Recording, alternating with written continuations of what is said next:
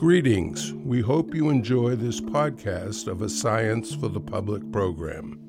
If you'd like to see the video of this program, just search the title on our website under the Archives tab at the top of the homepage www.scienceforthepublic.org. Good evening. I'm Yvonne Stapp for Science for the Public, and I welcome you to our Contemporary Science Issues and Innovations program. Tonight, we hear why our planet depends so much on the health of its oceans. Our guest, Amala Mahadevan is a senior scientist in physical oceanography at Woods Hole Oceanographic Institution. She's an expert on the complex physical, chemical, and biological aspects of the ocean. She also leads research and expeditions in ocean dynamics. As a matter of fact, she's getting ready to for an expedition very soon. And she has also developed models that predict and explain these complex ocean processes. Dr. Mahadevan appeared on this program in 2015 to demonstrate mechanics of phytoplankton blooms in the oceans, which are important in the absorption of the atmospheric CO2. And we are so delighted and honored to welcome Dr. Mahadevan back again. Welcome. Thank you. And I would like to start, if we could, with just a little background. I think that most of us think the oceans are just out there and that there are not necessarily systems, dynamics mm-hmm. that we need to know about, and you're the expert in the dynamics.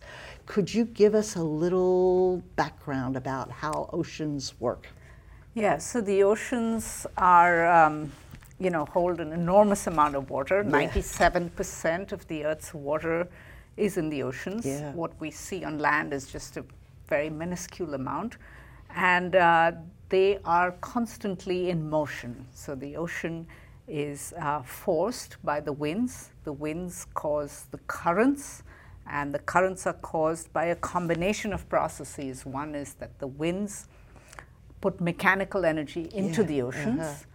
And the other factor is that you have the continents and the shape of the basins that constrain the flow and create boundaries.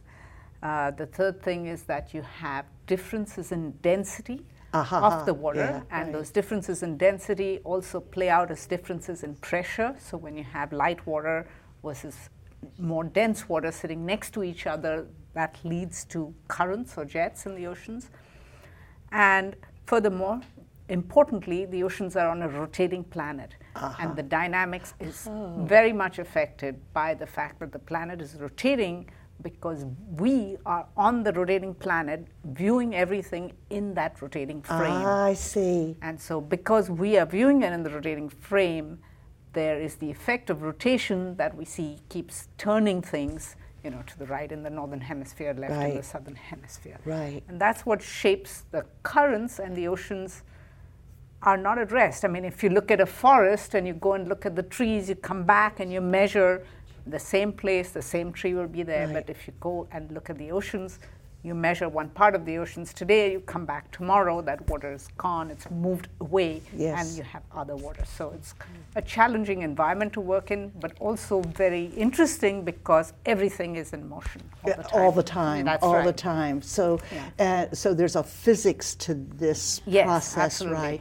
You mentioned pressure. What about like temperature? differences in the different areas of the planet, does that affect this, these processes to Yeah. So the pressure in the ocean is set by differences in sea level, uh-huh. which might occur, for example, because of the wind blowing, and then you have a continental boundary. So, yeah. for example, if the wind blows and it moves water away from the continental boundary, it can pile up at the other continental boundary. So, that's one way in which you generate pressure differences. And you also can generate pressure differences when you have differences in density of the water, which come from temperature and salinity. So uh-huh. the two factors that control the density of seawater are temperature and salinity. Um, I would say in a large fraction of the ocean, it's temperature that dictates the density. But in places where you have a lot of freshwater runoff, or when the water is very cold, like at the high latitudes, the Arctic and Antarctic yeah, Ocean, right. Um, you get the effects of salinity being more important on the density. Oh, I see. So it depends on where you are exactly. and temperature. So there are multiple facets each time That's to consider. Right. Yes. In terms of these currents, we hear a lot about this. We're hearing a lot about temperature, salinity, um, and the currents that we kind of depend on mm-hmm. uh, for as far as a lot of ecosystems and so on. Could you give us some idea about how these currents work, these major things like the conveyor belt and what happens yeah. there? So um, the surface ocean, as I said, was driven is driven by the wind, and it has a circulation, and um, each of the hemispheres has gyres or closed uh-huh. currents. So if you look at the northern hemisphere, we have boundary currents which go up the coast. Yeah. And they are called western boundary currents because these currents get intensified. For example, the Kuroshio is one of them in the Pacific, and in the Atlantic we have the Gulf Stream. Yeah. And those boundary currents then go up the coast and they break away from the coast yeah. and they form they go across the Atlantic. For example, the Gulf yeah. Stream then goes across the Atlantic to Europe and then it forms a closed kind of gyre like circulation. That's called the subtropical gyre. And okay. then you have another gyre, which is called the subpolar gyre, which kind of meets that one and forms a closed circulation in the northern, uh, north of the subtropical gyre. Similarly, in the southern ocean, southern hemisphere, you would have similar gyres. And each basin has those gyres, but the gyres form intense currents. Mm-hmm. Most um, prominent ones being on the western margins but in other regions too, you have these currents which form a very complex network of branching out and they form instabilities. So the current is not a straight flow, it starts mm-hmm, to mm-hmm, meander mm-hmm. and it breaks off into eddies and swirling motion. So Mm-hmm. if you look at the flow field from above, which now we can do using satellites Mm-hmm, and also using models, you'll see that these currents break away and form a lot of swirling motion or eddies. Okay. And so, one of the things that's very classic about the ocean is the swirling or vorticity, as we call, which is the rotation, rotating motion of. Okay. Those currents are less uh, intense as you go deeper. Um, they're most, uh, they're strongest at the surface. Uh-huh. You do get deep currents, but they are uh, not at the same speeds as the surface currents or the surface flows. So there's a strong vertical gradient in the approach okay. of the flow. All right. And there's also a very strong change with density. So the surface is obviously lighter because the less dense water would be more buoyant and stay at the surface, and the ocean is very layered in density. And once you're away from that surface layer, which actually gets mm-hmm, well mm-hmm, mixed mm-hmm. by the wind, then the interior of the ocean is not is really fairly quiescent in the terms of it's not yeah, mixed right, right, right. Uh, uh, three dimensions. Right, it's, it's right. horizontally Ah, moving I this see, way. I and the flow follows la- uh, the layers of constant density. So flow moves on what we call isopycnals, which are layers of constant density, and you don't really mix things across layers of density very Okay. easily.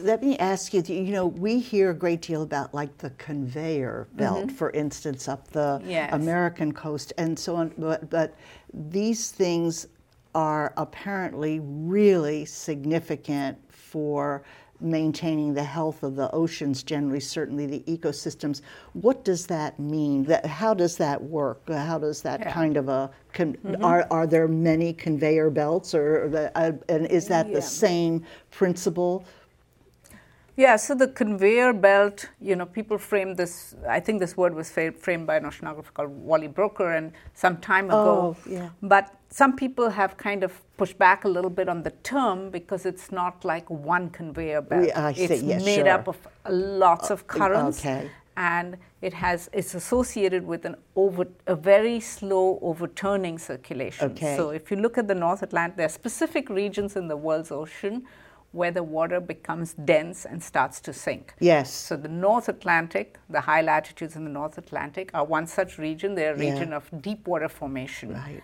And the water there in the winter, it's very salty, that water. And when it starts to cool, it's also salty, it becomes denser. And that water being denser starts to sink and form a deeper, come down as a deeper layer in the Atlantic Ocean. Okay. That flow, which is deep, is very, very slow. It takes a long time for that circulation.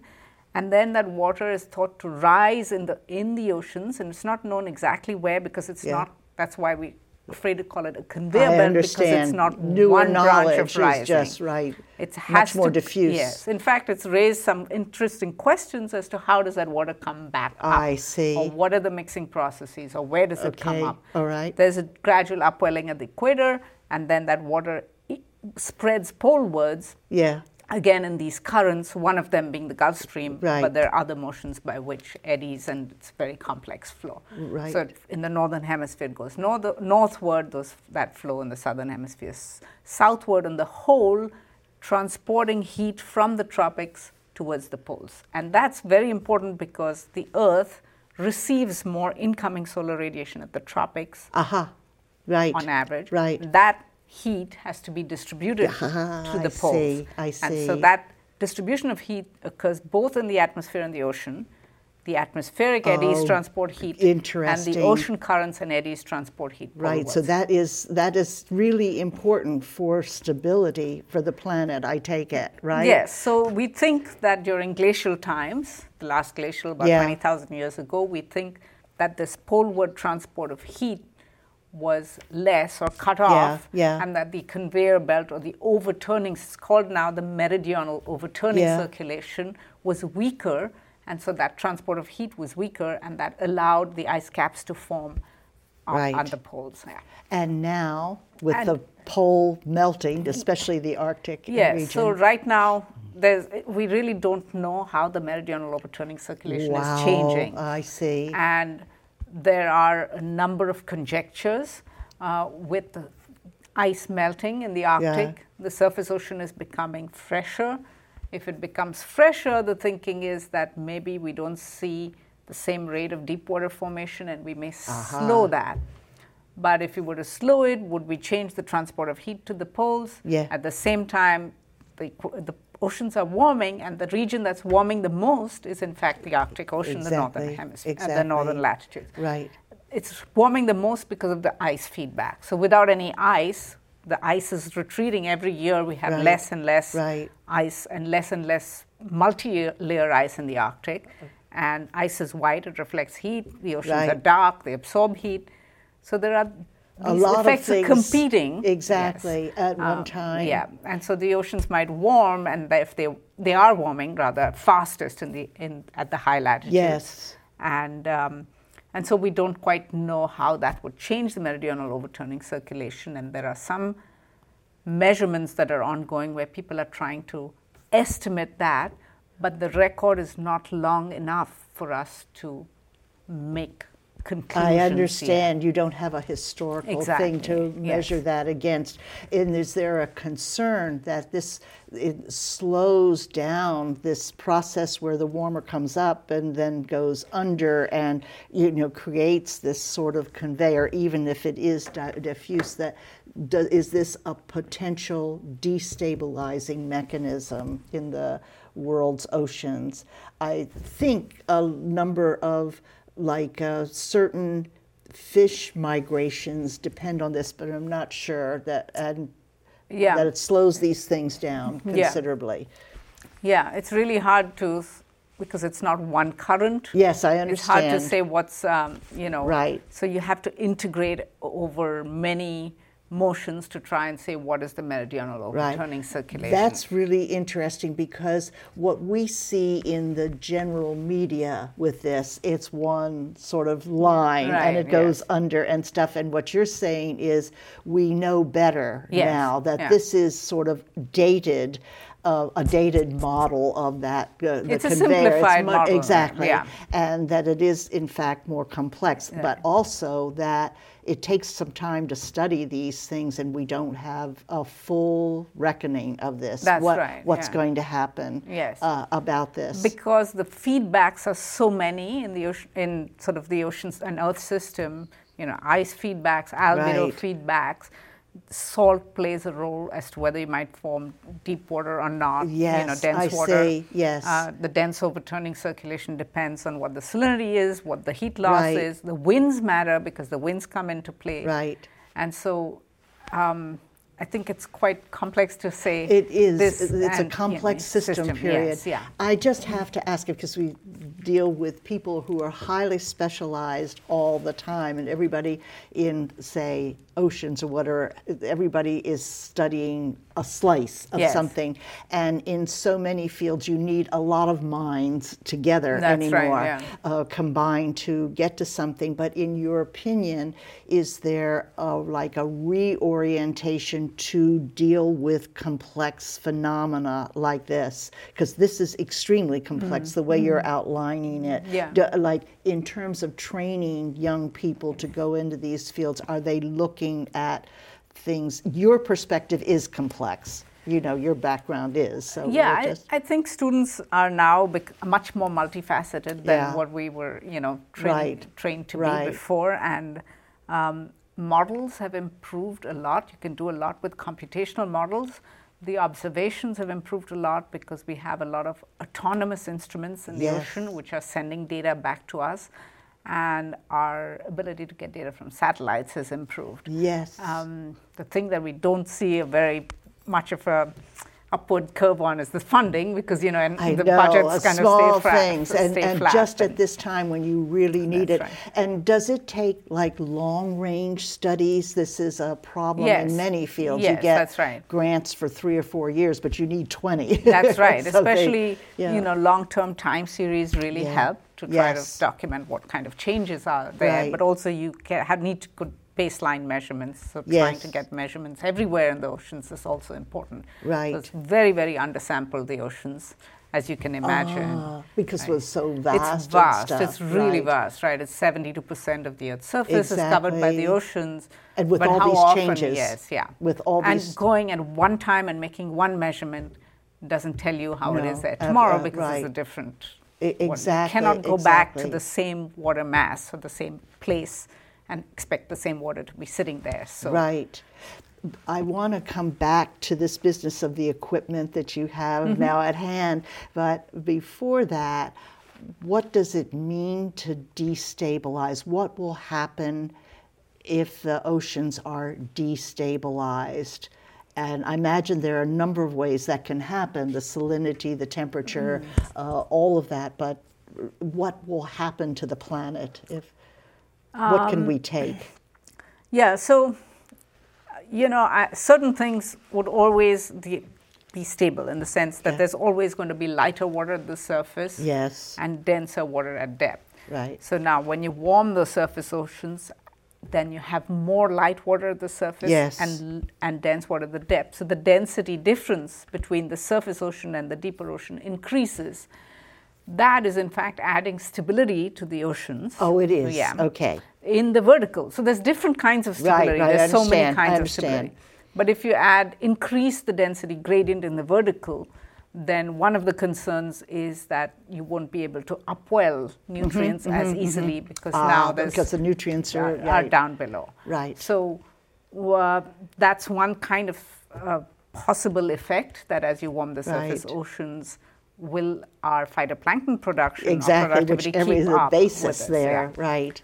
Um, another kind of thing which you might depend on is this, as you mentioned, you have to form deep water somewhere or dense water somewhere yeah, for it to sink right, and right, overturn, right, and so we don't know whether we will maintain the same rates of dense water formation for this, keep up this meridional overturning circulation at the same rate, or we would change that rate by actually warming the Arctic Ocean or the northern, um, the high latitude yeah, ocean, right, essentially. Right. So that's one concern. And um, another would be that as you change the gradient from the equator to the pole, the temperature gradient, because the poles are warming right, faster right, than the right, equator, then the dense, the horizontal density gradient also differs, okay. changes, and um, we don't know what the effect of that is. Typically, the larger the horizontal density gradient, the more scope for instabilities or eddies. Okay.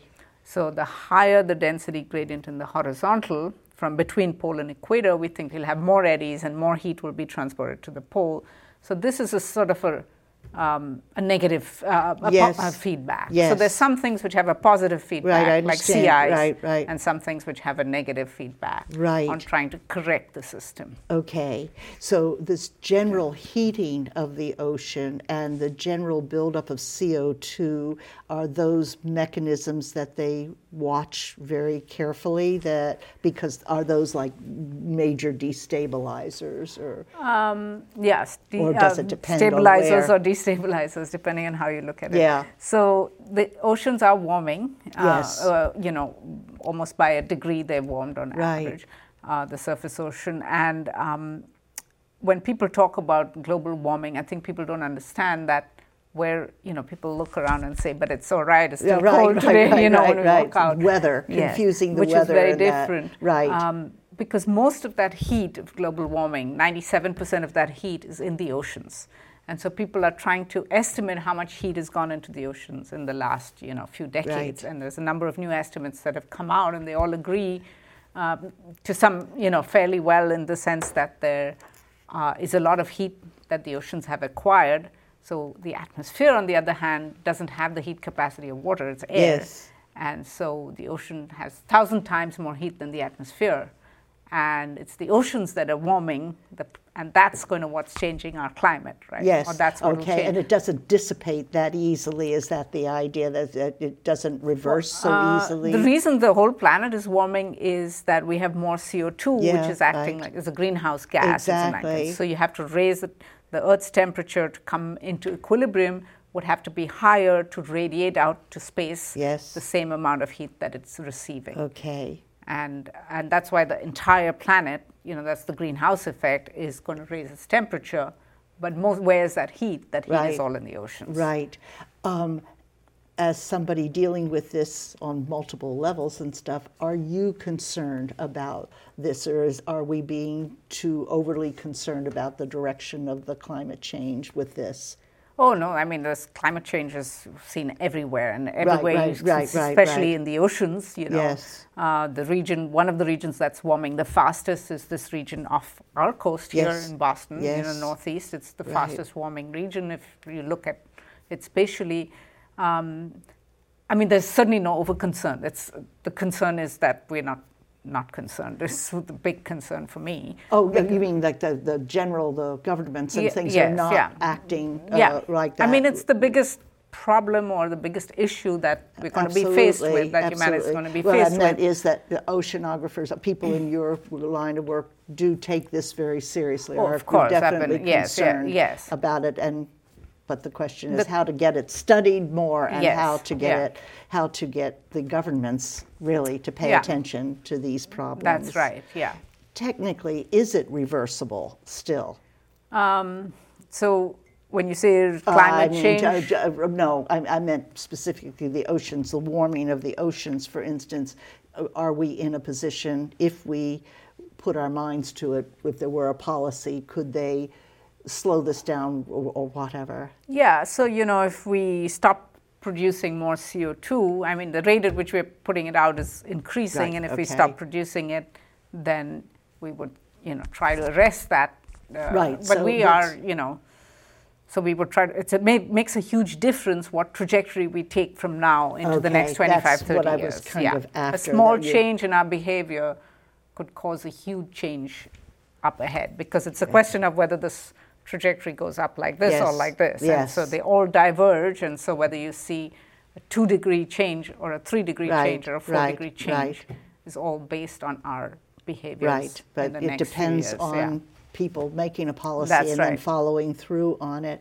I'd like to go ask about this wonderful the, the, the way you study these things now, the way they, they we see these things propping, you know, bobbing up and down in the oceans and oh, yeah. stuff, and people can go and check them periodically and and so on. But you mentioned satellites, equipment in the oceans. And apparently, this is very sophisticated. Can you give us some examples? Yeah, so with satellites, you can measure the sea surface height or the topography of the sea surface. Yeah. And those satellites, by measuring the height of the sea surface, so of course, there's all kinds of effects in there, and they if you remove the effects of waves and things, then you get the pressure. For the height of the sea surface is telling you where you have high pressure and where you have low pressure. Uh-huh. And so, based on that, you can get a picture of what the surface currents are. Um, not at very high resolution, but at but it's still a lot over, better than over you know degrees, Yes, latitude and right, longitude. right. You can get a picture of the currents Right. and, and the circulation at the surface of the ocean. yes. Um, you can also look at sea surface temperature from space. So we have different kinds of instruments to look at sea surface temperature, and so we can monitor that and look at changes uh, from one, of course, from one season to another, from one place to another, and that data is available at fairly high resolution, as much as a kilometer resolution. And you can also look at the color of the ocean surface. So we have something called ocean color satellites, which are looking at um, um, essentially can tell you, give you ideas of what the chlorophyll is, for Ah, example. yes, or right, what, ah. what's being scattered back from the yes, ocean. right, So you can estimate, you know, again, looking at the surface, so you don't can't look at the la- layers which are very deep, Yeah. but you can try to estimate what the Right. productivity, the primary productivity of the ocean is Right. based on some of these satellite products. They all have caveats, but Yes. uh, we also have one that tells us surface salinity now. Uh, so, so this is just yeah. satellites that That's right. that. Yeah, yeah. Um, we uh, people are working on other satellites to tell us uh, the, the the velocity of the water, uh, you know, better. Right, and so there's a number of things which are sort of in the works. Um, that satellite, and then people have to go and make measurements in situ right. in the water. Yeah. In fact, those are used also to calibrate the satellites. Satellite Right. measurements are always an course, estimate. Yes, yeah. And so we send ships out to sea, but ships can only make a few measurements. So we have uh, a lot of autonomous instruments. One of the most successful programs is one called the Argo program, which floats. So floats are things which are uh, can be subsurface in the Yes. ocean. There's floats are about you know like big long cylinders, Yes, this height, right, right. and they are progra- programmed these instruments to go up and down in the ocean. So they park themselves typically at a thousand meters depth, Yeah. and they're freely drifting. They come up to the surface and they measure in the vertical a profile Ah, of temperature yes. and salinity, and they come to the surface and beam that data back to satellite, which we pick up. That's uh, that's in really incredible. So now there are thousands of these floats which are seeded the ocean, um, and we're getting this data back in real time. And different countries have cooperated in putting these out. Right. Two things about you. You're about to go on an expedition. Right. Is that to check these kinds of things or to do some measurements like what? Yeah. So the expedition we're going on is to look at specifically the processes that occur at a front in the ocean. A front is where you have waters of two def- different densities meeting. And so we are going to the Mediterranean where we have Atlantic water coming in and the salty Mediterranean water, which has a much higher density. Yeah. And that boundary between different density waters is very dynamic. Ah. So we have a very strong flow or a jet or a current Yes, there. I see. That very strong current has instabilities on it, and we are looking to see how things might move up or down Yeah. along those density surfaces of that current. So we will be going and trying to make measurements of these at much finer scales Yeah. and than we can see from satellite by actually being there and making the measurements and following drifting things in the water and measuring behind the ship as we're going along Ah. And then coming back and putting these observations into models, we try to understand the processes. Right. that lead to And that's the other thing is that you develop quite a model. Would you tell us a little bit and how models work? Why? Because I th- take it that they are able to accommodate these complexities that you have to deal with. That's right. Yeah. So what models are doing is essentially they're solving the partial differential equations that describe fluid flow. Okay. They're called the Navier-Stokes equations, and we solve those for the motion of the fluid. They Yeah. describe those equations describe they're essentially Newton's laws, which tell us how something will move and if a force is applied or to it. So when there is differences in pressure, that's one kind of force that you might have. You might have wind driving the surface ocean. You might have it warmer, colder. And so you prescribe these inputs to the model, which is the forcing, and the model is solving those equations. The way we do it is we take the equations and we say at every place in the ocean, this equation should be satisfied, and it tells us how that the the momentum will change essentially the velocity of the water will change with time okay so it predicts that that's, that's an important right thing yes so okay. it predicts we do that by taking our fluid, in this case the ocean, we do the same for the atmosphere, they're very similar, both these kinds mm-hmm. of models, and you break it into chunks. So you break it by essentially putting a grid over it. Uh, that's one way to do it. So essentially, you're solving at every place or location, and every location is connected to the adjoining location, and you're updating the solution in time. So these models require a lot of computational power. With more and more better, better, you know, better computers, we're getting better and better um, models for the atmosphere and the ocean, and better Which you have to sort of put together, don't you? I That's guess right. down the yeah. down down yeah. the line. And right. so there are many flavors of these models. There are a right. number of models that exist, and students nowadays can download these and use them. Oh, that's fabulous, that's right. isn't it? Yes, that, that's that right. is fabulous. And you can have models that couple the atmosphere and the ocean together, so that you don't have to prescribe the atmosphere to the ocean and ocean to the atmosphere. So okay. that's kind of the state of the art in, in modeling. Right.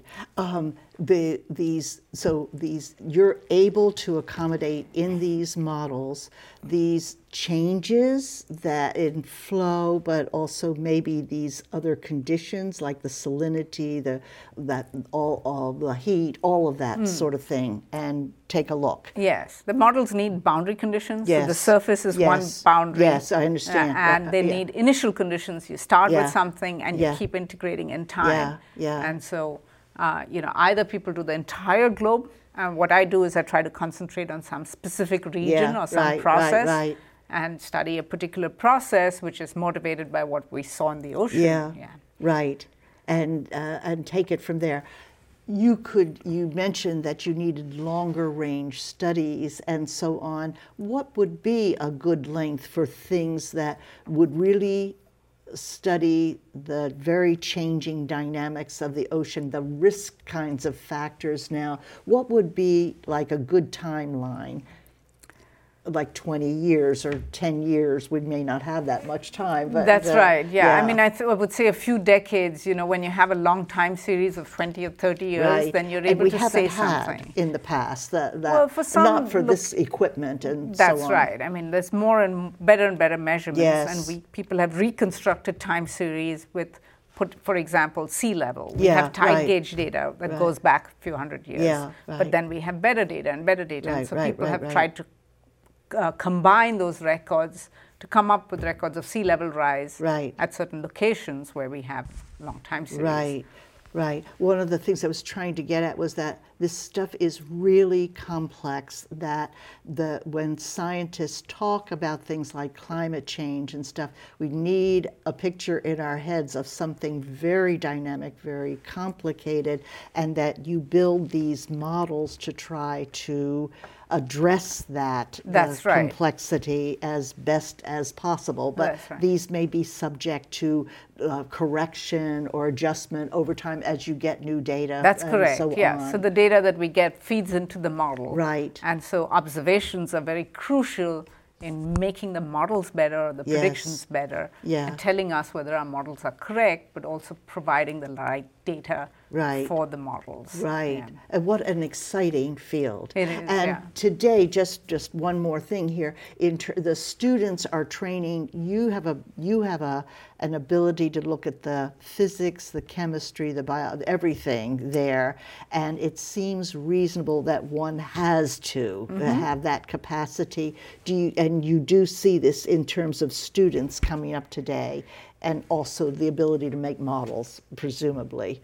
Uh, yes, I mean, you know, a lot depends on the person. I, you know, you might one might have a student who has an interest in Right. both physics and biology. Right, so but not everybody not does. right, everybody does. right, and right. for example, the the uh, expedition we're just going on Yes. next week, you know, we are studying the physics of that current Yes. in the Mediterranean.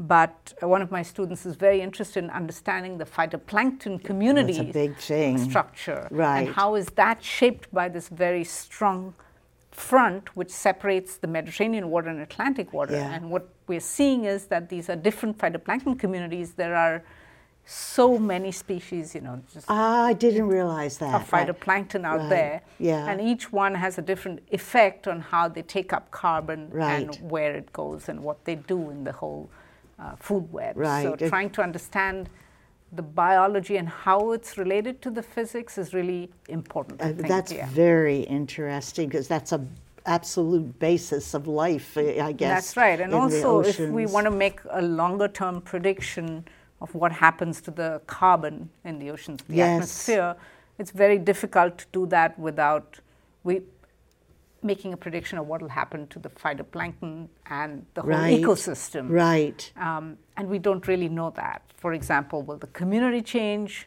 when the ocean is warmer, will you evolve new species? Yeah, I was going to say, can it adapt yeah, fast will enough? Will it adapt? Will you have new species? Will right. the size structure of the right. phytoplankton change? That will affect how much carbon sinks right. through that biomass into the deep oceans. So the uptake of carbon by the oceans, so the oceans are taking up about a third of the CO2 that we put out now. Yeah. And that depends very much on what those uh, phytoplankton communities are doing as well as the, as well as the whole ecosystem that's feeding right. on the phytoplankton. Right. So, you know, we'd really difficult for us to tell. We don't understand the biology as well and how it's going to relate to the physics. Right, right. And certainly yeah. the adaptability of these very basic species That's and right. stuff, how, yeah. how fast they can adapt, if they can adapt, where they can so adapt. so much diversity in the right. ocean in terms of life. The biodiversity in the ocean is immense. Yeah. And we just you know, We're basically just at the it. surface right. of trying to understand right. something. What an exciting time to be studying this. A little depressing sometimes, perhaps, but at least it's very yes. helpful for the public, though, for us to know that it is very complex mm-hmm. and that you don't have all the answers yet.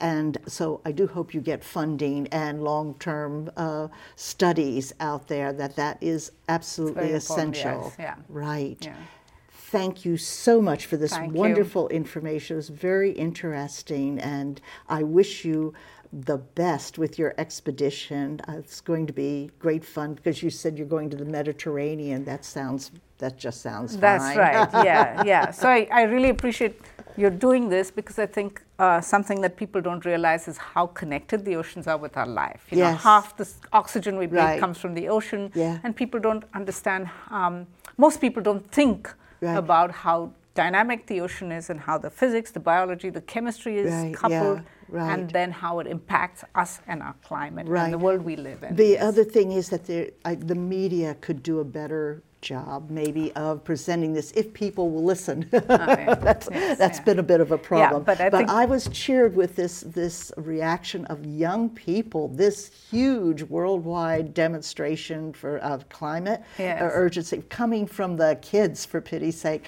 that maybe this will also increase the I wouldn't want to say curiosity but the demand for good information that people can understand how this is put together and why we have to pay attention mm, today yes, to this. Yeah. So you so, do some very important work. thank you. You do too. We, we really appreciate your efforts. Thank, thank you. you. so much for joining us. Good thank luck you. on your expedition. Thank you. Thank you very much. We hope you enjoyed this podcast of a Science for the Public event. Please check out our website, www.scienceforthepublic.org, for videos of all our events lists of upcoming events, our weekly Sci News Roundup newsletter, and timely science information.